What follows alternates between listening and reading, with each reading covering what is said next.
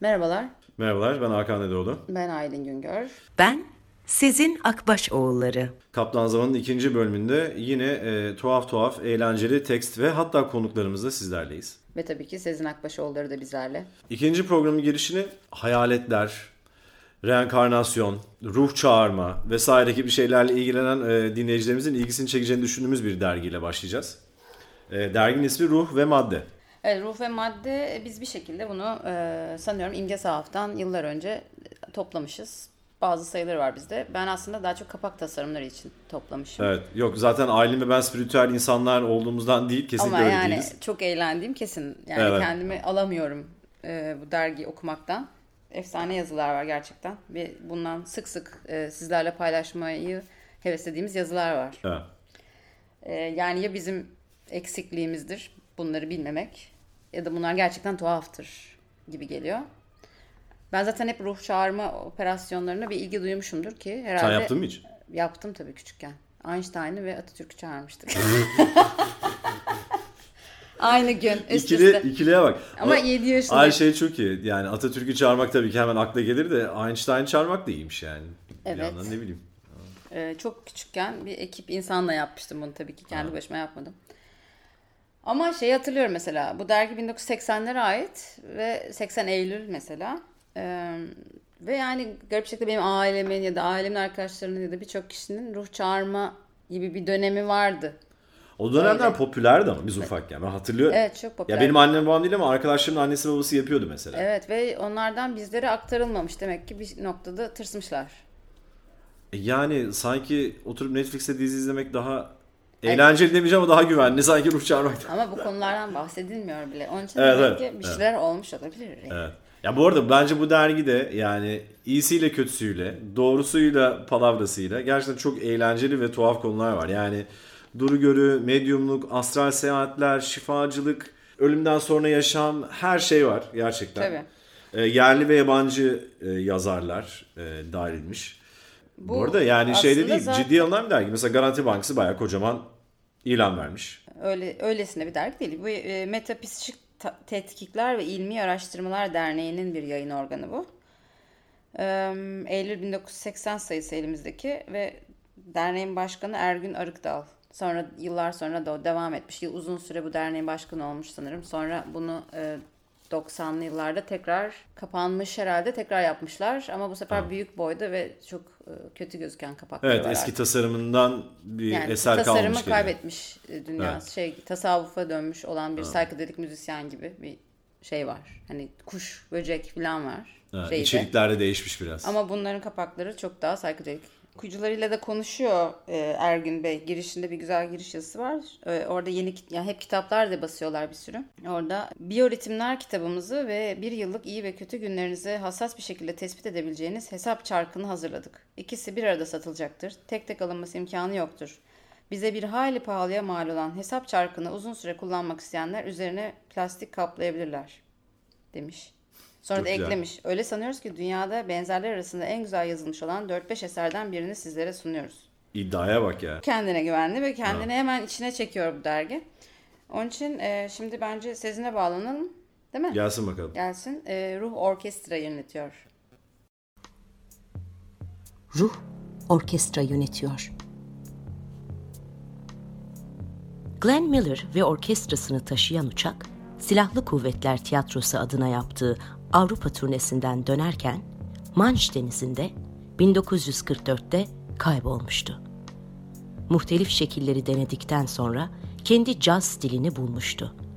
Çalış tarzının yeniden teşkili için yapılan girişimler sonunda meyvesini verdi. İngiltereli Ray Shields onun icra stiline hayrete şayan bir şekilde ulaşabildi. Bu konuda yapılan eleştiriler bunu gösteriyordu. Shields, ben buna layık değilim. Zira Glenn öte alemden beni yönetiyor. Her şey 1977'de başladı. Carmen Rogers isimli bir medyumla beraber bir spirit celseye katılmıştım. Glenn Miller'ın ruhu bende tezahür etti ve bana orkestrayı yönetme tarzı üzerinde bilgiler verdi. O zamandan beri onunla hemen hemen devamlı olarak irtibattayım. Glenn Miller'ın erkek kardeşi Herb Miller da bir orkestra şefiydi ve Ray Shields'ın bu durumunu işitmişti. Onu görmeye karar verdi. Önceleri pek şüpheci olan Herb giderek olayın gerçekliğine kanaat getirdi. Konuşanın Glenn olduğundan hiç kuşkum yok. Bundan eminim. Onu tanıdım. Sadece ikimizin bildiği ayrıntıları anlattı bana. Fevkalade bir şey. Ray Shields, Çeşitli zamanlarda Glenn'in ruhu bana hitap ediyor ve orkestrasyon hakkında bilgiler veriyor. Trombonları kuvvetlendirmemi söylüyor ya da davulcunun zamana pek dikkat etmediğini işaret ediyordu. Orkestrayı idare eden ben değilim.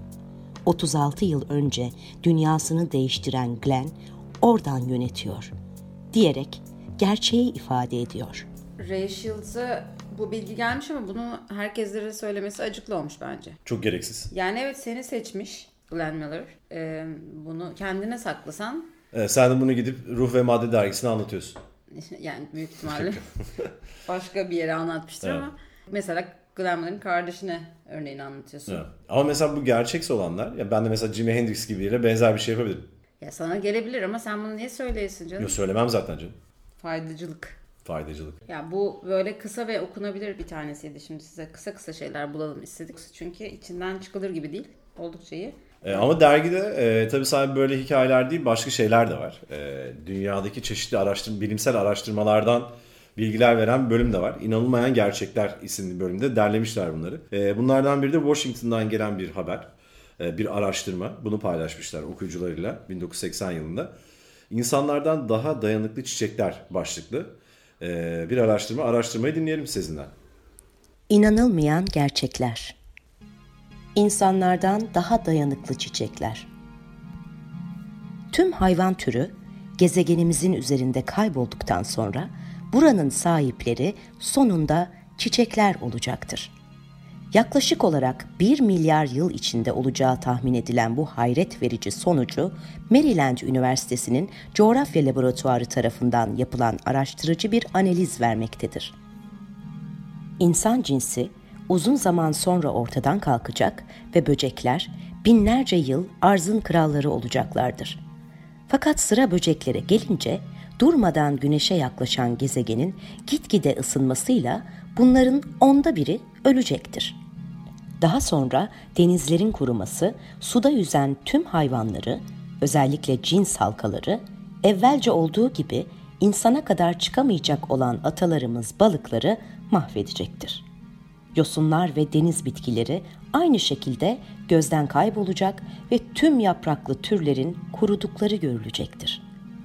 Bu hale göre yaşamlarını sürdürecek olanlar sadece arz bitkileri ve bunlar arasında en dayanıklı olduğu sanılan Colorado ovalarında bulunan çiçekli bir çeşit kaktüsler olacaktır. İsa'nın gözyaşları diye adlandırılan bu bitkiler bilgisayarların verileri doğru çıkacak olursa gezegenimizin giderilemeyecek şekilde verimsizleşmesinden önce üzerinde yaşamın son temsilcileri olacaklardır. Evet, e, Maryland Üniversitesi Coğrafya Fakültesi'nin yaptığı araştırmaya doğru yol alıyoruz sanki. Ne dersin Aydın? Bilmiyorum ben çiçekler kalacak diye düşünmemiştim daha çok. Sen ne düşünmüşsün? Ee, bence hiçbir şey kalmayacak. Hiçlik, boşluk. Tam tam senlik bir cevap oldu. Yok ya böyle inançlarım yok. Ama bu arada bu e, makale bana şey hatırlattı. E, Talking Heads'in Nothing But Flowers yani çiçeklerden başka hiçbir şeyin olmadığı e, bir dünyadan bahseden bir şarkısı var. E, ben yani bilmeyenler mutlaka dinlesin. Harika bir parçadır. Şarkı sözlerinde aslında e, vokalist David Byrne e, gelecekten sesleniyor. E, yeryüzünde çiçeklerden başka hiçbir şeyin kalmadığı bir yerden sesleniyor. Ve aslında e, günümüzü nasıl özlediğini söylüyor. Ya işte buralar bir zamanlar Pizza Hut'tı, buralar bir zaman 7-Eleven'dı, buralar bir zaman dev bir otobandı. Şimdi geriye sadece çiçekler kaldı. İşte çikolataları ve işte atıştırmalıkları özlüyorum gibi sözleri olan. Aslında bu makaleye de birebir e, belki de bu araştırmayı okudu zamanında. E, büyük ihtimalle. Yani belki o da pisişik kitaplardan biridir. Bunu biliyordur, takip ediyordur bu yayınları. Ruh ve. Madde dergisine abonedir belki. Ruh ve Madde dergisine abone. Ee, ama bir yandan da afacandır. Bunu Evet. bir şarkı yapayım demiştir Talking Heads'le. Ola- Evet. Olabilir. David Byrne'de var böyle bir Ama parçayı mutlaka dinleyin. parça. Ee, evet. Bunun üstüne güzel gider. Ama bu inanılmayan gerçekler aslında sadece bu değildi. Tabii biz diğerlerini şu an okumayacağız, e, okutmayacağız sizin, sizin için ama burada şey var. Yazı yazmasını bilen fareler, dünya dışı varlıkların gelmesi için en ideal bölge. Ee, Yazı yazması bilen fareler bence Yani bayağı... hızlı geçiyorum ki e, çok konuşmayalım üzerlerine. Bir de e, her şey yapmaya elverişli bir bitki sümbül var mesela. Bence bu sümbül çok iyiymiş aslında. NASA'nın merakını çekmiş sümbül. NASA'nın son keşfiymiş su sümbülü. E, ve aslında işte davarların beslenmesinde soyanın yerini almış. E, çok nitelikli gübre verdirtmiş. Fermente olmuş 3 kilo sümbül yaklaşık olarak 1 metreküp metan gazı vermekteymiş. 1 hektar sümbülün üçte biri karşılığında endüstri atıklarla kirlenmiş olan 2 milyon litreye yakın su temizlenebiliyormuş. Yani bir dönem sümbülü keşfetmiş NASA aslında. Sonra ne oldu bu bilmiyorum. Belki sümbülü hala kullanıyorlar. İşte bir araştırmak lazım. Su sümbülü. Evet yani ben de bu program biter bitmez Google'a sümbül ve NASA yazacağım. Bakalım neler çıkacak. Evet. e, buradan nerelere gidiyoruz Hakan'cığım? Ee, buradan nerelere gidiyoruz? Neyse ama ruh ve maddeye e, programın sonunda geri döneceğiz arkadaşlar. Hatta bu programda size dev bir hizmetimiz var. E, ruh ve maddenin aynı sayısında e, yayınlanmış bir testi sizlerle paylaşacağız. Şuur altınızla uyanıkken ahenk kurabiliyor musunuz testi? Müthiş bir test. Biz bu testi birbirimize yaptık Aylin'le. Evet. Çok İşe yarıyor. Bence doğru çıktı bu arada. Çok ilginç şeyler öğrendik. Onun için sabırsızlıkla programın sonuna hemen gidebilirsiniz istiyorsanız. Evet. Evet ruh ve maddeden e, Salvador Dali'ye geçiyoruz şimdi. Ee, bir Dahinin Güncesi kitabı Sezen Akbaşoğulları arşivinden. Bunu Evet. Sezin seçti e, bu programımız için. Ve çok da güzel bir seçki. Müthiş bir girişi var. Önce bu girişi dinleyeceğiz zaten. Ee, bu kitap 63'te basılmış dünyada. Türkiye'de de 92 yılında İmge yayınların tarafından basılmış. E, bir girişini dinleyelim. Evet. Sonra üstüne konuşalım.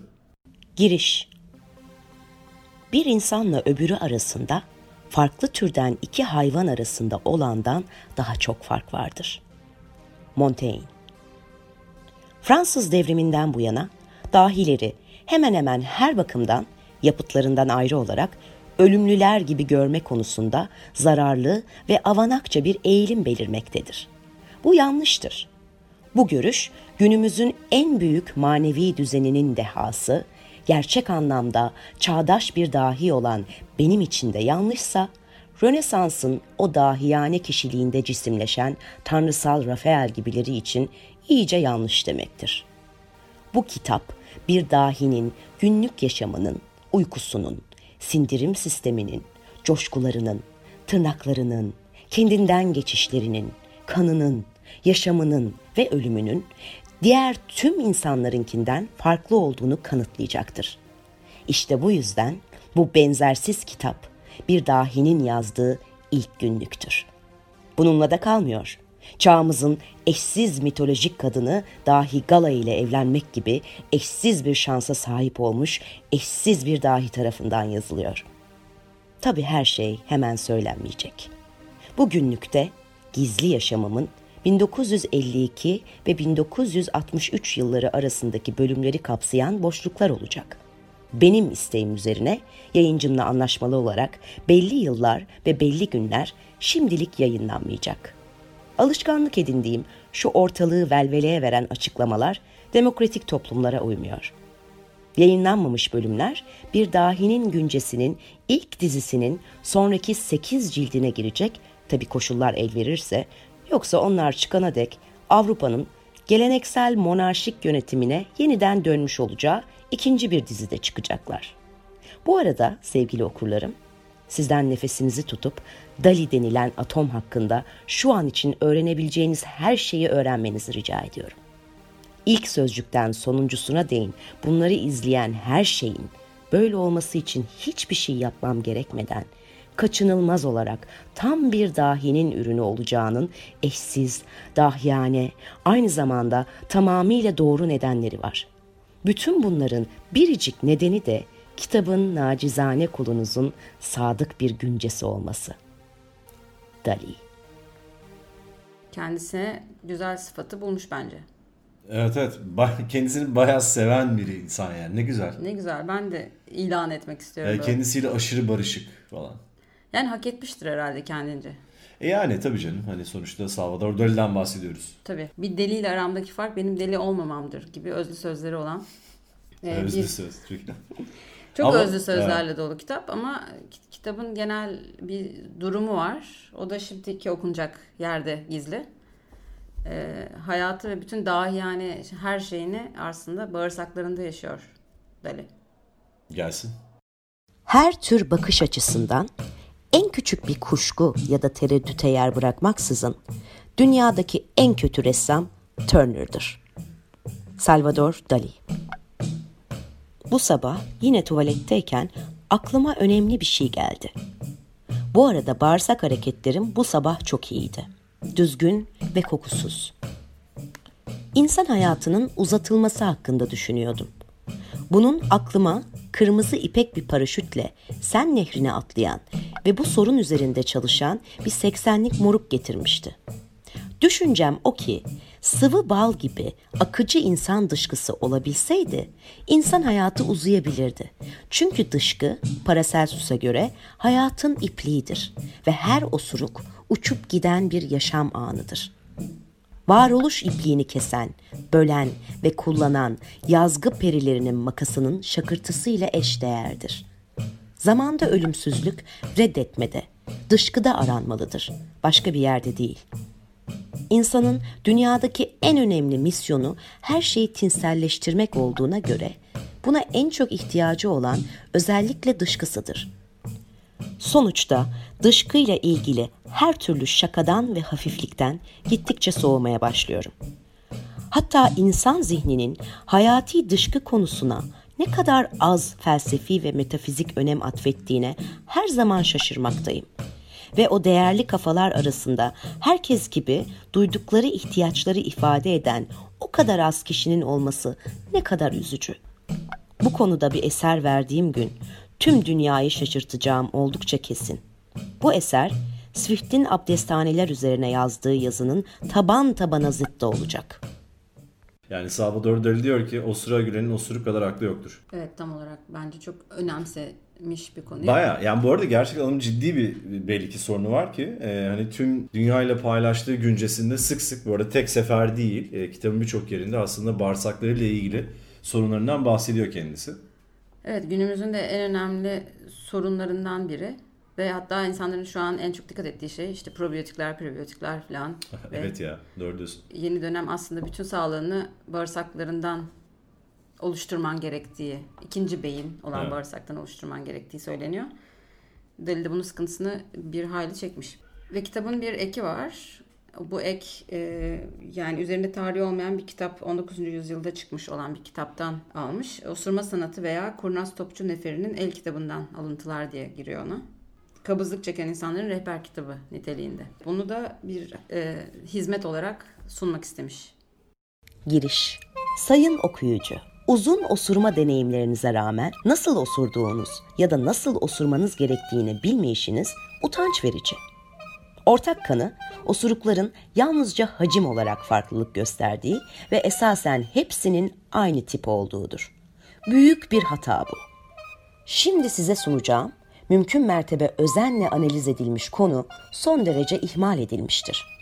Dikkate değer görülmediği için değil, yöntemli olarak yaklaşılamayacağı, yeni buluşlara neden olabileceği sanılmadığındandır. Bu da yanlış.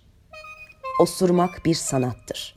Bu yüzden insan yaşamı için değerli bir şeydir.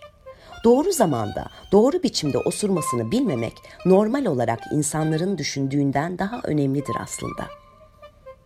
Boşu boşuna çıkmaya çabalayan osuruk, hiddetle geri kaçar, böğürleri yırtarsa ölüme neden olur çoğu kez. Kabızlık çeken bir faninin yaşamı, o karanlık kapının girişinden zamanında çıkan bir osurukla kurtarılabilir vesselam. Şimdi bu çalışmanın gidişinde göstereceğim gibi insan basiretle ve keyifle osurabilir. En kapsamlı sözlüklerde bile doyurucu hiçbir bilgi bulunmayan bir sanatla ilgili yürüttüğüm araştırmaları ve yaptığım buluşları kamuoyuna bildirmekten geri durmayacağım. Gerçekte Bakın bu olanaksız gelebilir.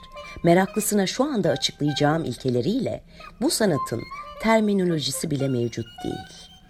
Neyse Salvador Dali ile yollarımızı ayırmadan önce şunu da söyleyeyim. Biz seninle yıllar yıllar önce Salvador Dali'nin doğup büyüdüğü e, kasaba olan Kadakes'e gitmiştik. Evet Barcelona'ya 1-2 saat uzaklıktaki bir kasabaydı. Evet. Deniz kenarında Sayfiye. Ufacık Evet. bir yer. Nüfus da 90 ve üstünden oluşuyordu daha çok. Bayağı öyle gibiydi gerçekten. Biz tutunmaya çalıştıkça başka bir otobüs geliyordu içerisinden 90 ve o civar yaşta insanların geldiği. E, tuhaf bir yerde o açıdan ya. Biz normalde ailenin iki akşam kalmayı düşünürken bir akşam kalıp hemen Barcelona'ya geri dönmüştük. Ya evet biz de çünkü 25 yaşında falandık ve hemen Barcelona'ya geri dönmemiz gerektiğini düşünmüştük. Bir de Salvador Dali Müzesi var orada tabii ki.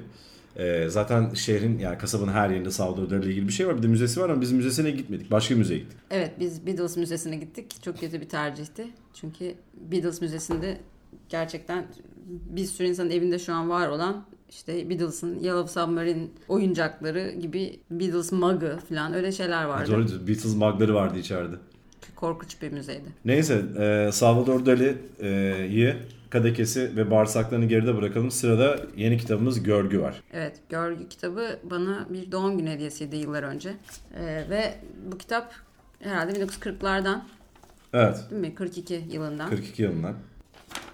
Tabii ki isminden anlayacağınız üzere her şeyin bir yolu, bir yöntemi vardır. Alt başlıklı bir e, görgü kitabı. E, Doktor e, Gottfried Andreas tarafından kaleme alınmış. Türkçe'de e, Turan Aziz Beler tarafından çevrilmiş ve tertip edilmiş. Burada yani bazı anlayamayacağınız e, kelimeler var eski dilde ama genelini anlıyorsunuz ve çok önemli bence.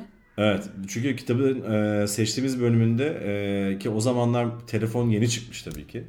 E, ve hani telefonla ilgili insanların ne yapması gerektiğine dair hiç kimsenin bir fikri yok. Yani bir adabı oluşmamış daha telefon cihazının. Ki Türkiye'de büyük ihtimal evlerde yok yani o sırada değil mi? Evet ya da belli yerlerde var. Çok nadir görülen bir şey. Evet. E, ama bu kitap e, size gerçekten de telefon adabını baştan sona harfi harfini anlatıyor. Ve şimdi için de geçerli bence. Bence de. O zaman telefonla konuşma adabının inceliklerini dinlemek üzere Sezin Akbaşoğulları'na bağlanıyoruz. Telefon başında. Telefon, sürat asrının mühim bir muhabere vasıtasıdır. Bundan bol bol istifade etmemiz tabi ise bazı ahvalde istimalini tahdit etmek lazımdır. Hatta kullanması hiç caiz olmayan vaziyetler de vardır. Gizli işler hakkında telefonla görüşmek, başkasının duyması arzu edilmeyen şeyleri yabancılara ifşa etmekten başka bir netice vermez.'' Çok hürmet ettiğimiz bir zata bayram tebriğimizi telefonla arz etmek veya kendisinden bir ricada bulunmak nezaketsizlik sayılır. Bizzat gitmemiz ve hiç değilse mektup yazmamız terbiye ve nezaket icabı olan hallerde telefona müracaat edilmesi asla muvaffak değildir. Telefonu açmadan evvel sureti istimalini öğrenmek lazımdır. Otomatik makinelerin kullanılışını rehberde bulursunuz telefon merkeziyle olan muhaberimizde terbiyeye riayet etmek şarttır. Telefonculara karşı sabırsızlık ve şiddet göstermekten sakınmalıdır. Mamafi, telefoncuların da iş sahiplerine karşı nezaketle muamele etmeleri şarttır. Size yanlış bir numara verildiğinde parlayıp hiddetlenmeyiniz. Telefonu kapamadan önce affedersiniz yanlıştır diye itizar beyan ediniz. Bu gibi yanlışlıklar pek hoş bir şey olmamakla beraber kabalık etmemize sebep olmamalıdır. Telefon çaldığında evvel emirde ismimizi veya temsil ettiğimiz müessesenin ismini söylememiz lazımdır. Bunu yapmayıp neresi, kim konuşuyor gibi sualler sormamız muvaffak değildir.'' Telefona çağırdığımız kimse telefon başına geldiğinde onu kısaca selamlamamız ve muhaberenin sonunda tekrar selam vermemiz lazımdır. Telefonda lüzumsuz yere uzun uzadıya konuşmaktan, gevezelik etmekten sakınmalıyız. Bu surette telefonu lüzumsuz yere işgal etmiş, başka konuşmak isteyenleri sinirlendirmiş oluruz.'' Bu esnada bizi telefonla aramış bir kimseyi de kaçırmış olmamız ihtimal dahilindedir. Şayet umumi bir yerde bir telefon otomatı kullanır ve dışarıda bir başkasının beklemekte olduğunun farkına varırsak muhaverimizi kısa kesip bitirmeye çalışmalıyız. Mamafi dışarıda bekleyenin sabırsızlık edip telefon hücresinin kapısına vurması da katiyen caiz değildir. Bazı kimseler telefonda uzun uzadıya gevezelik etmekten ve her vesileyle telefon başına koşmaktan hoşlanırlar. Bu gibiler telefonun bir musibetidir. Hususi işleriniz için bir kimseyi yazıhanesinde veya dairesinde telefona çağırmaktan imkan olduğu kadar sakınmalıdır. Zaten birçok devair ve müessisatta hususi telefon muhavereleri memnudur. Muhaverenin müddetini ekseriya telefona açan tayin eder. Şayet telefona çağrılan kimsenin uzun görüşmeye vakti yoksa bu mazeretini beyan edip muhaverenin bir an evvel bitirilmesini temin edebilir. Telefon çok defa konuşanın sesini tadil eder. Bu sebeple telefonda mümkün olduğu kadar nazik ve mülfelit olmaya gayret etmelidir. Bir kimse telefon başında lafı kısa keserse bundan dolayı muber olmamız doğru değildir. Zira muhatabımızın belki mühim bir misafiri vardır. Belki telefon başında konuşmak için bir başkası sabırsızlanır. Belki de yakınında konuşulanları duyurmak istemediği bir kimse bulunur. Başkalarının duymasını istemediğimiz işler hakkında telefon vasıtasıyla görüşmemek çok daha doğrudur.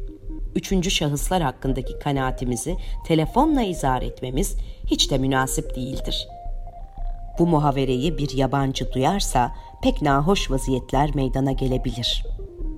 Söylediklerimiz iyi anlaşılmazsa sinirlenip bağırmak fayda vermez. Bağırmak suretiyle kendimizi telefonla daha iyi anlatmış olmayız. Telefonda yavaş ve anlayışlı konuşmamız lazımdır. Telefonla alınan emirler veya siparişleri kontrol etmek lazımdır.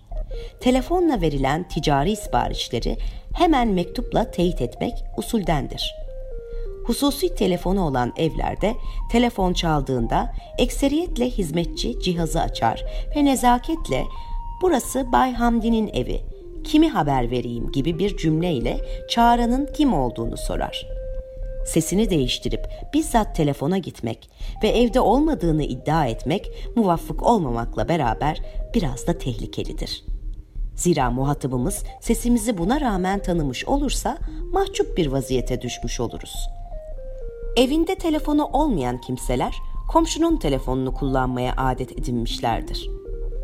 Bazı mütecel hallerde bu şüphesiz caizdir ve buna her telefon sahibi seve seve müsaade de eder. Bununla beraber bizim telefonu kullandığımızdan dolayı hiç değilse muhavere ücretini teklif etmemiz lazımdır.''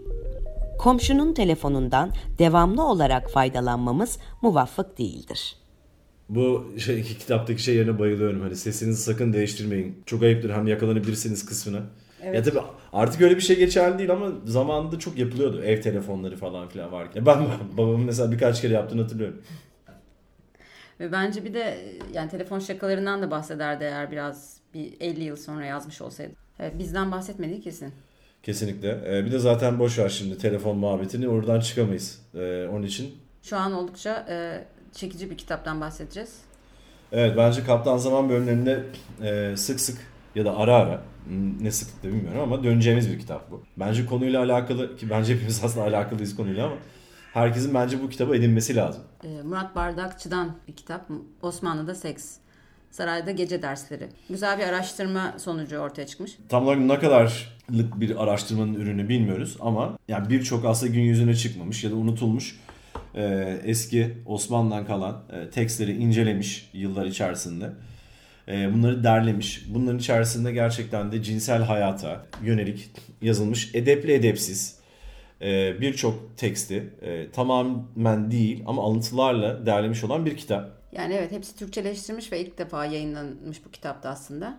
Tabii bunların e, çoğu aynen dediğin gibi ilk defa Türkçeleştirilmiş. Evet bir yandan işte cinsel sağlıktan da bahsetmiş. Sonra aşk tekniklerini de anlatmış. Nasrettin Hoca'nın öykülerinin cinsel temeline dayalı ilk versiyonlarını deşmiş biraz. Evet.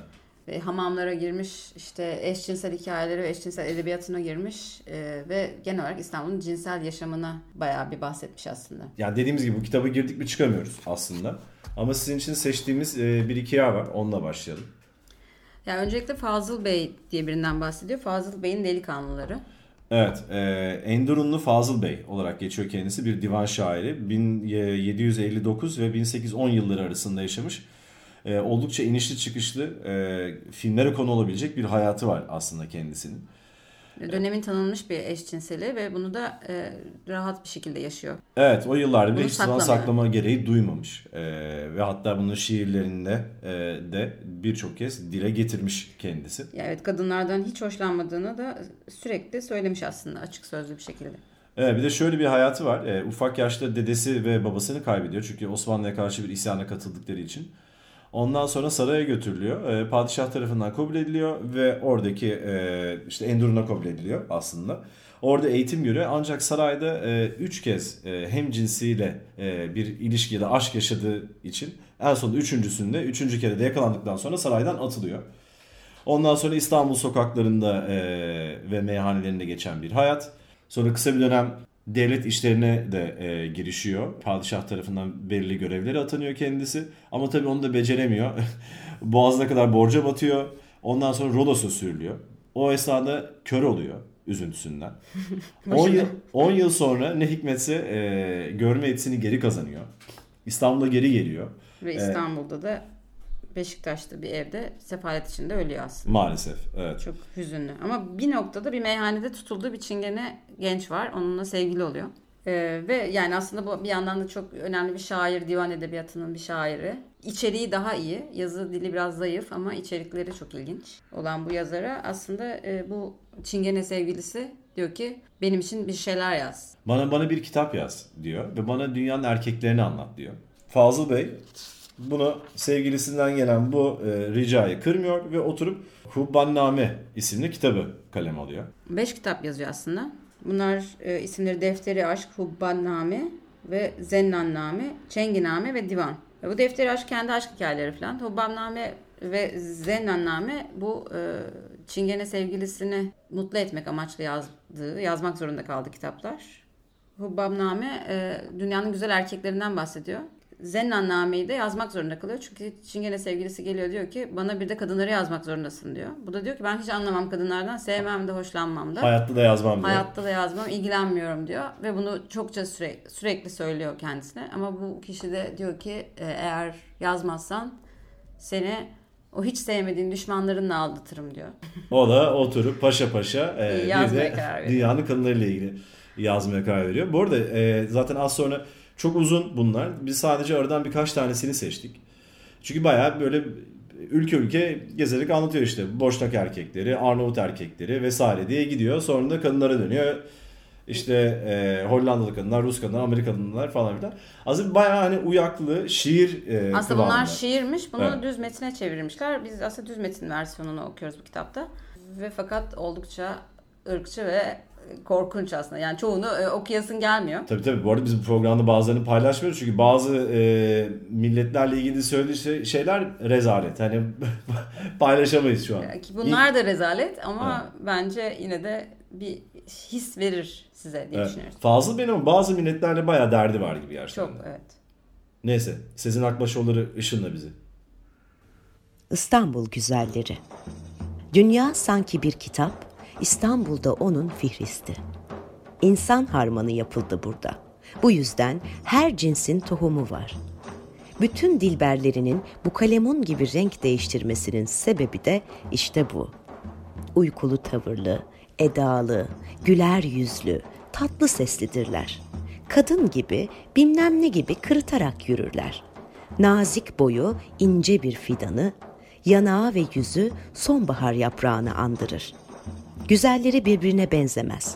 Üstelik renkleri de değişiktir ama hepsi naz ve niyaz ehli, aydınlık çehrelidir. Naz ve sitemde üstad, cevir ve cefa etmeye alışıktırlar. Ona Karun kadar mal harcasan, ne kadar sihirler, füsunlar yapsan, ciğerini önüne koysan, binbir vadeyle kucağa gelir ama yine de göğsünü kırar geçirir. Kimi hafız, kimi molla, kimi şair, kimi de seçkinin de seçkini. Arnavut güzelleri. Tazeleri çok ama sesleri çirkin. Yüzleri her zaman için beyaz. Göbekleri var. Enselerinin kalın olmasına dikkat ediyorlar. Konuşmalarında gizli saklı ayırt etmiyorlar. Hem kavgayı alevlendiriyor hem de hiddette sabır bilmiyorlar. Bunların tellakları gönül vermiş olanları soyup temizler. Aşığı külhanda ateşle yatsa bile tellak ona bir kerecik olsun gülümsemez. Taş kalbi sanki Bektaşi, gamı göğsümde göbek taşı.'' Çıplak geldiği zaman cana ve gönüle ateşler bırakır o ay parçası. Kuvvetli tene değdiğinde sıcaklığı cana tesir eder. Sevgili ona eliyle dokunsun diye yanağa terlemeye başlar. Alnına düşen saçı sıcak liflere bedeldir. Böyle adamın olduğu yerde o cehennem hamam cennete döner. Felemenk güzelleri. Yüzleri bembeyaz, hepsi kötü. Çehreleri sarı, simaları da berbat. Moskov cinsine benziyorlar. Hep kiliseyle vuslat ederler ama sevgilileri de mumlarını dikerler. Ermeni güzelleri. Yüzlerinin ifadesi hummalıdır ama güzellikleri Rum gibi olmaz. Bedeni vahşi görünüyor. Kılları samur gibi. Kara kış için iyi bir güzel. Onu kışın kullanmak için sakla. Göğsü bir kıl tarlası, her kılı bir eşek lalesi. Kıllar Ermeni'de daha beşikteyken biter. Belki de anasının karnındayken çıkar.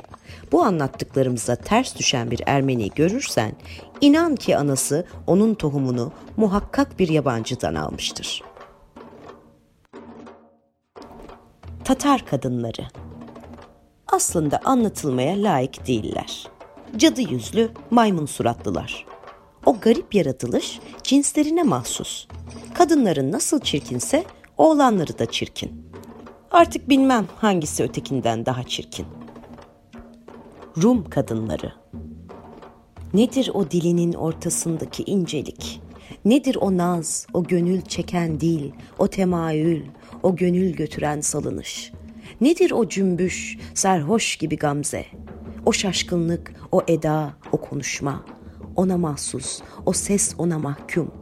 Naz ve edası cana can katar. Doğrusu sevgiliye lazım böylesi. Yakaları aşıklarının gönlünü yakana kadar yerlerde sürünür. Takdire ne kadar layık iseler o derece huysuzdurlar. Rus kadınları Bu milletin kadınlarının hepsi çirkin olur. Sarı yüzlü, mavi gözlü, uğursuzlar. Kiminin vücudu beyaz kar gibi, dili de soğuk yılan. Hepsi bir iki bin kocaya sahip fahişeler. L. Polonya kadınları. Müstesna olurlar. Bağlılıkları güzel, uzun boyları hoştur. Ah yürüdükçe o nazlı bel, söyledikçe o nazlı ağız. Aslı Yahudilerden gelmiyorsa o temiz vücut naziktir. Nemçe kadınları. Nas kutusu, samur saçlı, billur tenlidirler ama kadınlar zümresinin de cadısıdırlar. İngiliz kadınları. Ey siyah beni Hindistan olan güzel. İngiliz'in kadını hoş yüzlü, hoş edalı, hoş yürüyüşlüdür. Hepsi temiz huyludur. Süse ve süs eşyasına meylederler. Dudaklarından bülbül sesi çıkar.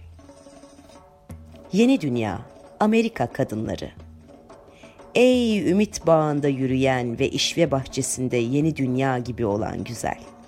Yeni dünya kadınları çirkin suratlı, hayvana benzer avratlardır. Zaten çoğu çok yaşamaz, ölür gider. Ama cimayı çok arzu ederler. Şehvet onlarda galip gelmiştir. Sudan kadınları Özelliklerini anlatmayalım. Geceyi tarif etmeye ne gerek var? Hepsi gece yüzlü olur. Sübhanallah. Ama sözüm yok. Surete bakma, ahlaka bak. Aslında kalbi saftır. Gece rengi teni baştan aşağı abanozdur. Sanki cismine abanoz karıştırılmış gibidir. Yüzleri ahımın ateşi, yanakları da siyah deniz gibidir. O beden sanki geceden meydana gelmiş. O gerdan sanki tulumdan süzülmüş. Ne yazık ki saçını anlatamam. Karanlık içinde koyu bir gölge gibi çünkü. Evet, e, Fazıl Bey'in bu muhteşem şaheseri diyelim. Döneminde bunları okuyanlar ne düşünüyordu acaba? Neyse ama e, Zenanname Fazıl ölümünden 28 yıl sonra 1838'de İstanbul'da bastırılıyor. Yani matbaaya giriyor. Ama hemen sonrası toplatılıyor dönemin Dışişleri Bakanı tarafından. Bunlar herhalde o sıralar el baskısı falan bir şekilde okunuyordu. Var İlk defa 28 yıl sonra basıldıysa eğer. Evet, ondan önce el yazmaları şeklinde çoğaltılıyor. Sonra Demek ki çok da kişi okuyamadı aslında kitabı. Evet. Onun için bu kitap harika bir şey. E, bence Osmanlı'da seks kitabı. Önemli bir kitap bayağı. Evet. Murat Bardakçı'ya teşekkür ediyoruz. Burada bir 6. bölüm var. Eski İstanbul'un Namusu isimli bir, bir bölüm.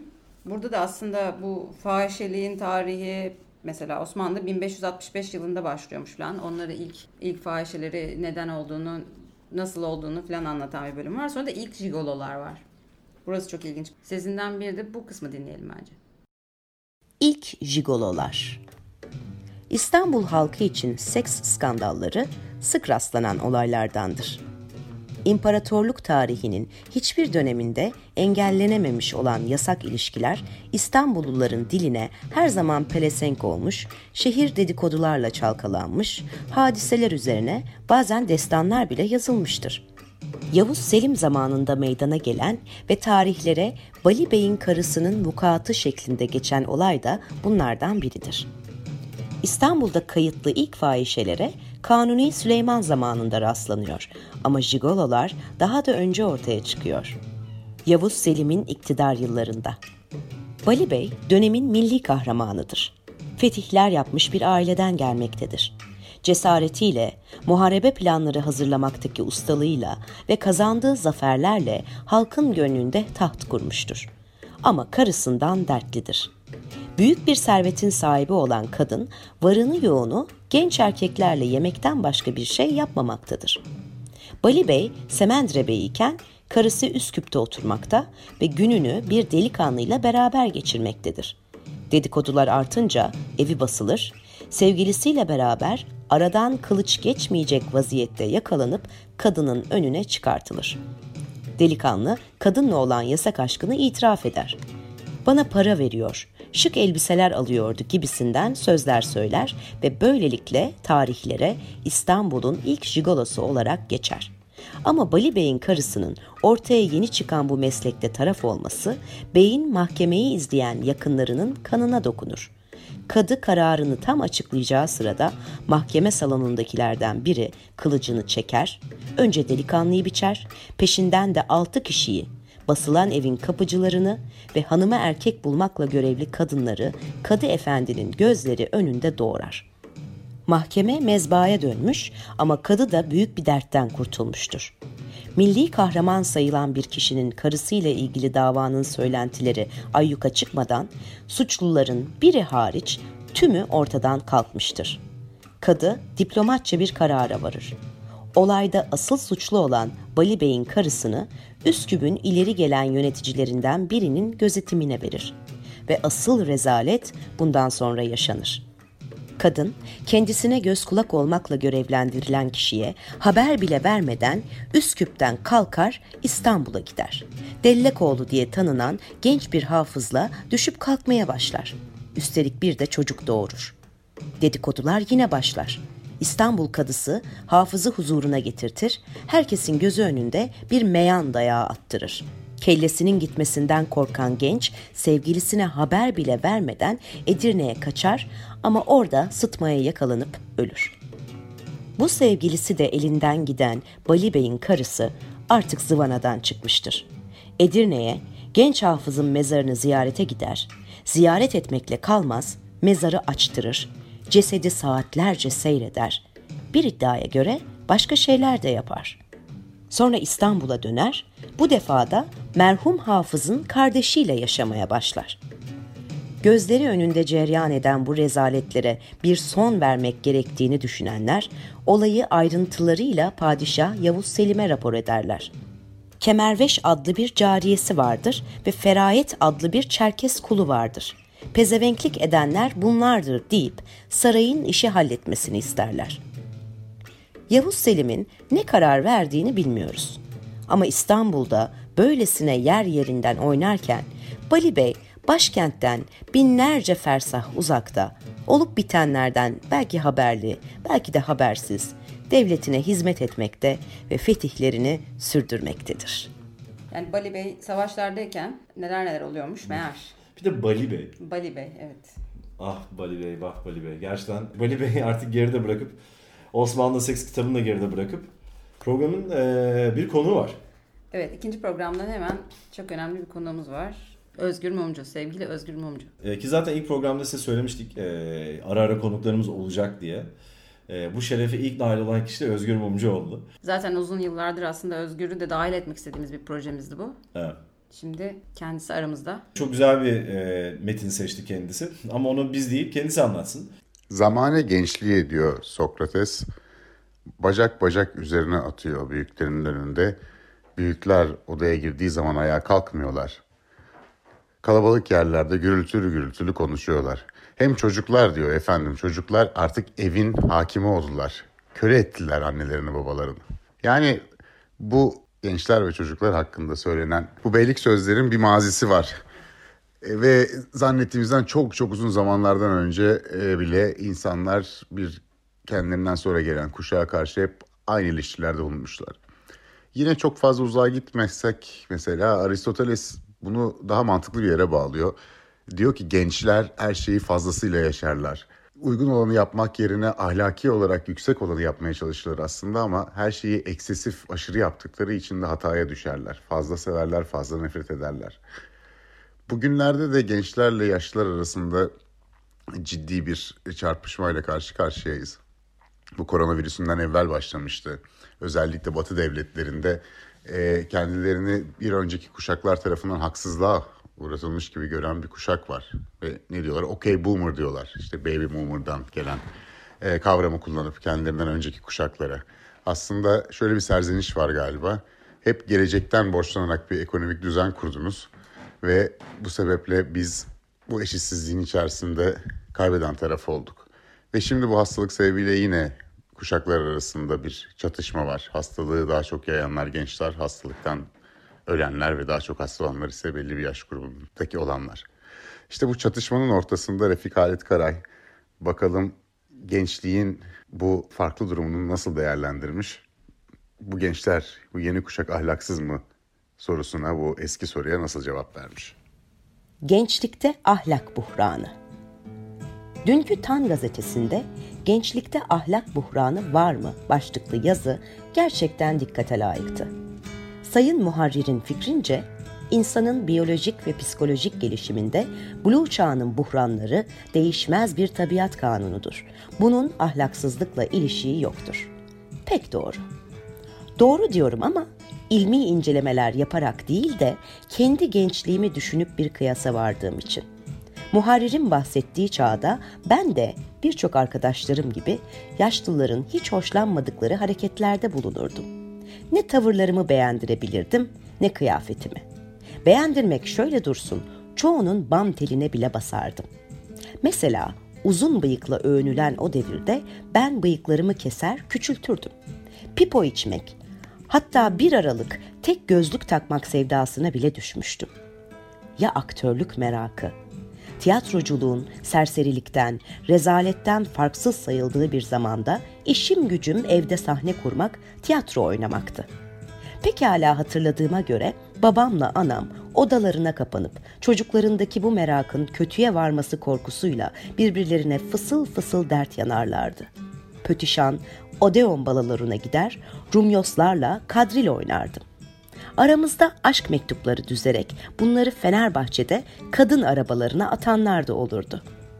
İlk jilet makinesi kullananlardan ve şılık denilen kalıbı bozulmaz katı fes giyenlerden biri de bendim. Terkipsiz, tumturaksız ibarelerle konuşur gibi yazı yazmama, bu cehaletime, bu münasebetsizliğime ne buyrulur? Trenlerde bacak bacak üstüne, pardüsümü bumburuşuk yan tarafa atarak, elde ecnebi dilinden açık saçık dergiler, Frank edasıyla oturduğumu, büyükler geçerken ayağa kalkmadığımı, yer vermediğimi gören baba dostları şüphesiz işte derlerdi. Bir züppe, terbiyesiz, ahlaksız bir genç. bizim zamanımızda. Hayır bunlara bu tavır, kıyafet farklarına, Blue çağının buhranlarına ahlaksızlık diyemeyiz. Hele bütün gelenekleri alt üst eden bir topyekün inkılaptan sonra karşılaştığımız farkları az bile görmeliyiz. Nesilden nesle değişen terbiye ile değişmesi çok daha ağır olan ahlakı birbirinden ayırt edelim. Ahlaksızlık dışta aranmaz, içtedir. İçi görmek de herkesin kârı değildir.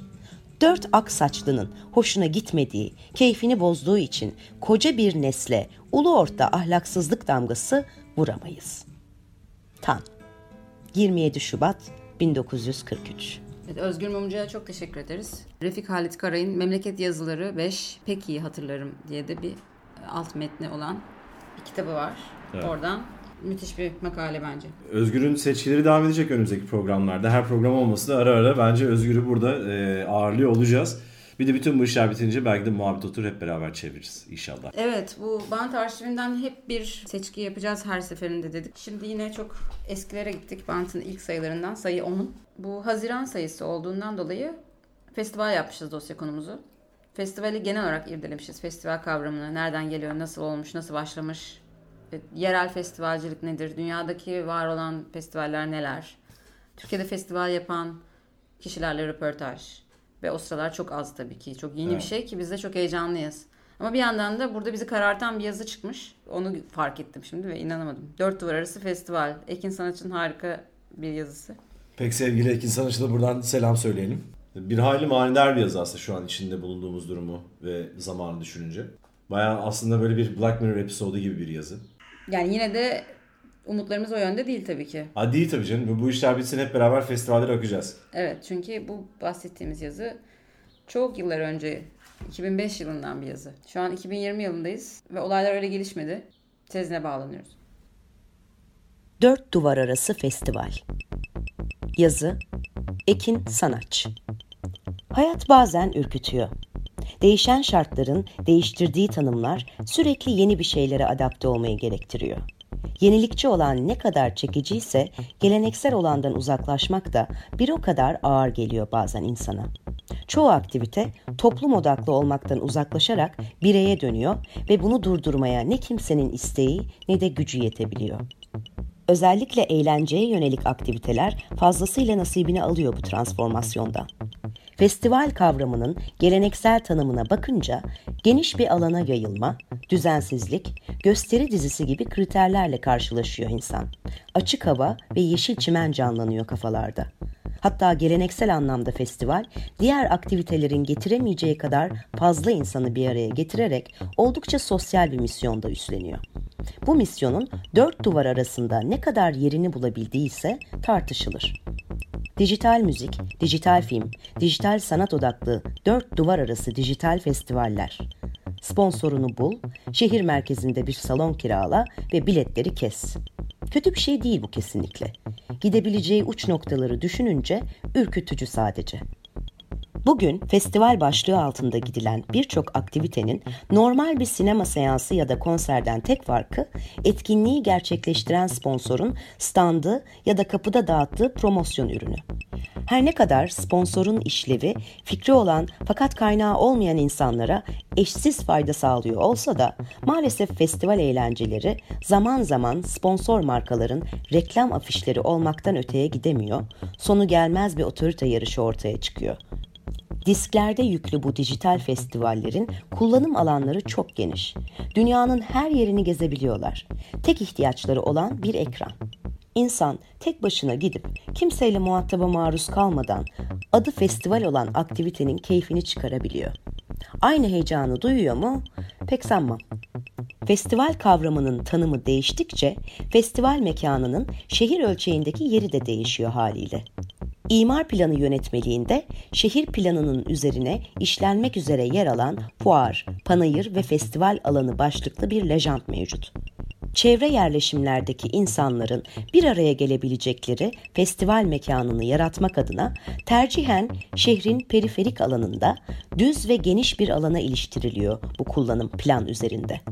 Ekranların henüz hakimiyeti ele geçirmediği zamanlara dayanan bu lejantlara bakmak bile eğlence anlayışındaki asosyalleşme boyutuyla ilgili yeterince ipucu veriyor. İnsanlar ekran karşısında oturuyor ve bundan büyük keyif alıyor. Kilit kelime ekran olsa gerek. Günlük rutinden biraz kopup düşünme fırsatı yakalayınca ekranla ilgili endişe verici görüntüler geliyor akla.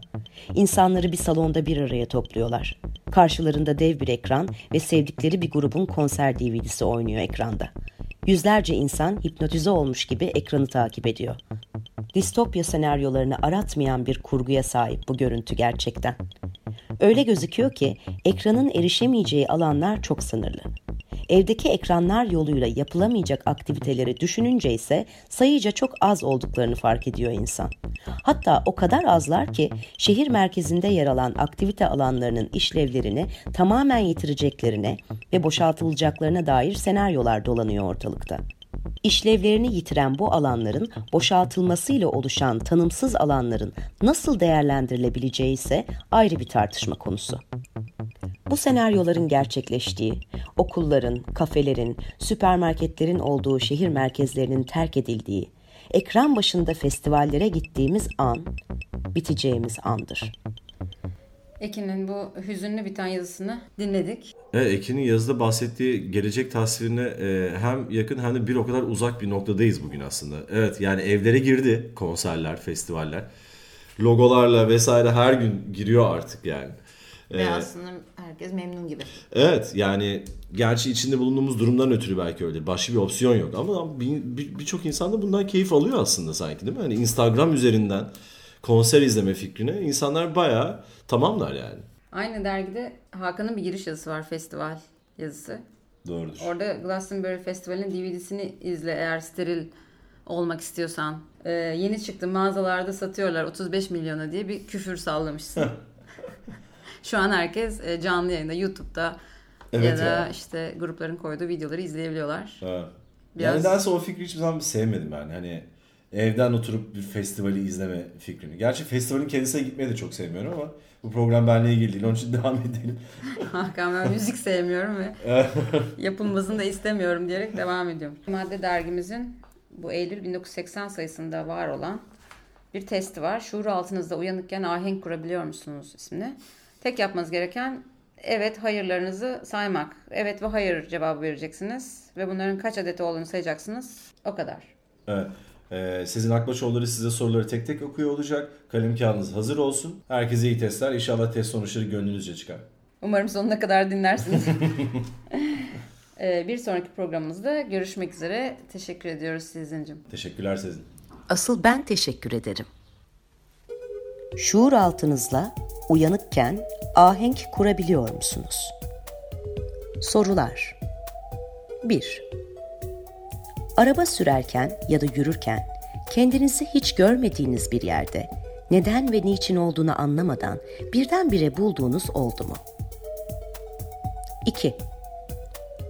Bazen zihninize aniden gelen bir hatıradan dolayı bu hatıranın yaşanmış mı yoksa rüyada mı görüldüğünü kendinize sorduğunuz oldu mu? 3. Bir kabus gördükten sonra uyanıp bu kabusun sadece bir kabus olduğunu hayli zaman sonra mı anladınız? 4. Sabahleyin uykunuzdan sıkıntılı bir izlenimle uyanarak o gün yapmanız gereken şeyi yapmanız gerekmediğini hissederseniz, mesela uçağa binmek, birini görmeye gitmek gibi size büyük sorun yaratacak bile olsa bu projeyi hemen terk eder misiniz? 5. Kendinizden korktuğunuz oldu mu? 6. Çoğu zaman tepkilerinizin sebebini bilinmeyen cinsten bir sebep olduğunu mu sanıyorsunuz? 7. Daha önce histeri krizleri geçirdiniz mi? 8. İyi bir medyum musunuz? 9. Hiç masa tecrübesi yaptınız mı? 10. Büyücülere inanır mısınız? 11. Evvelce yıldırım aşkına ya da aşklarına yakalandınız mı? 12. herhangi bir yerde bir kimseyi evvelce tanıdığınıza dair dayanılmaz bir duygu hissettiniz mi? 13. Şayet evetse bu kimseyle konuşmaktan çekinmeden gidip tanıştınız mı? 14. Şahsen size hiçbir şey yapmamış olmakla beraber bir kimseyi öldürmek ihtiyacı duyuyor musunuz? 15. İçinde gerçekten ne olduğunu bilmediğiniz, üstü kapalı ya da sarılı ve sonradan sizi memnun eden bir hediyelik eşyayı satın aldınız mı? 16. İlk anda sempatik bulmadığınız bir kimseye karşı haksızlık ettiğinizi kendinize kabul ettirmeyi denemeye gerek olmadığı ilkesini, mantıken haksız dahi olsanız ve bu kimsenin görünürde hiçbir suçu da olmasa kabul eder misiniz? 17. Belirli bir sebebi olmadan kolayca korkar mısınız? 18. Hurafelere inanır mısınız? 19. Yaşam birçok kez size çok hassas ve sezgisi kuvvetli bir insan olduğunuzu kanıtladı mı? 20.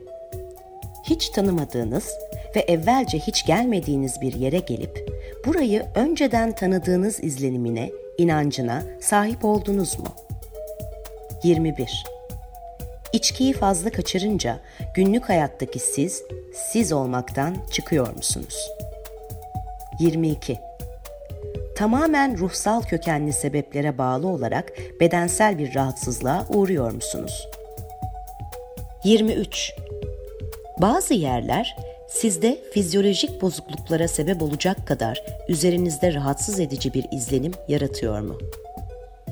24.